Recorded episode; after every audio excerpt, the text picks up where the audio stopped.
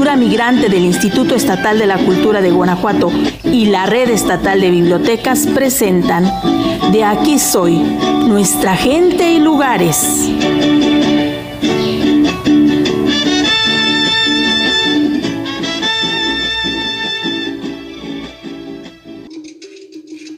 Cuando el sol toca el cerro del Comal y el cerro del Capulín, la magia de colores, sabores y tradiciones empieza a recorrer las calles de Oriengato.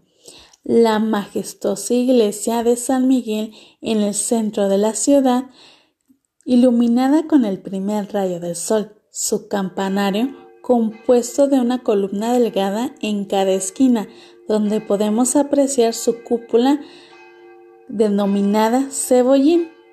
A unos pasos encontramos el jardín principal, rodeado de bancas y el sonido de los pájaros, árboles y el kiosco.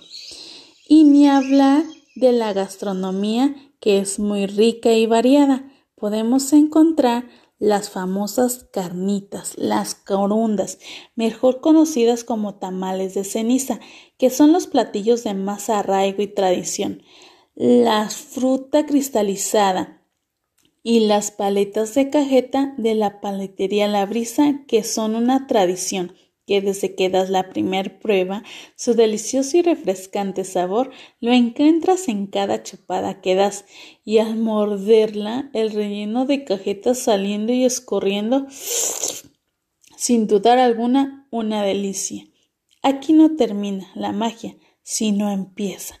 En septiembre los cielos y los suelos se tiñen de colores mágicos, iniciando con los candiles por las noches afuera de las casas donde las calles iluminadas con ocote unen a las familias durante su novenario con globos de cantoya y los cohetes o juegos pirotécnicos.